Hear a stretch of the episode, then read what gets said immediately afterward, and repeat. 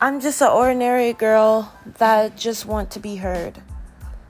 Growing up, I haven't always had the best experiences with a lot of friends or a lot of people just intrigued by what I'm saying, my ideas, my opinions.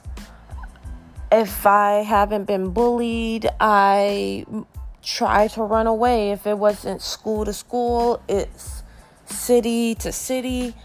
I just want to be heard. I feel like everybody needs to share their story, and hopefully, someone will listen to mine.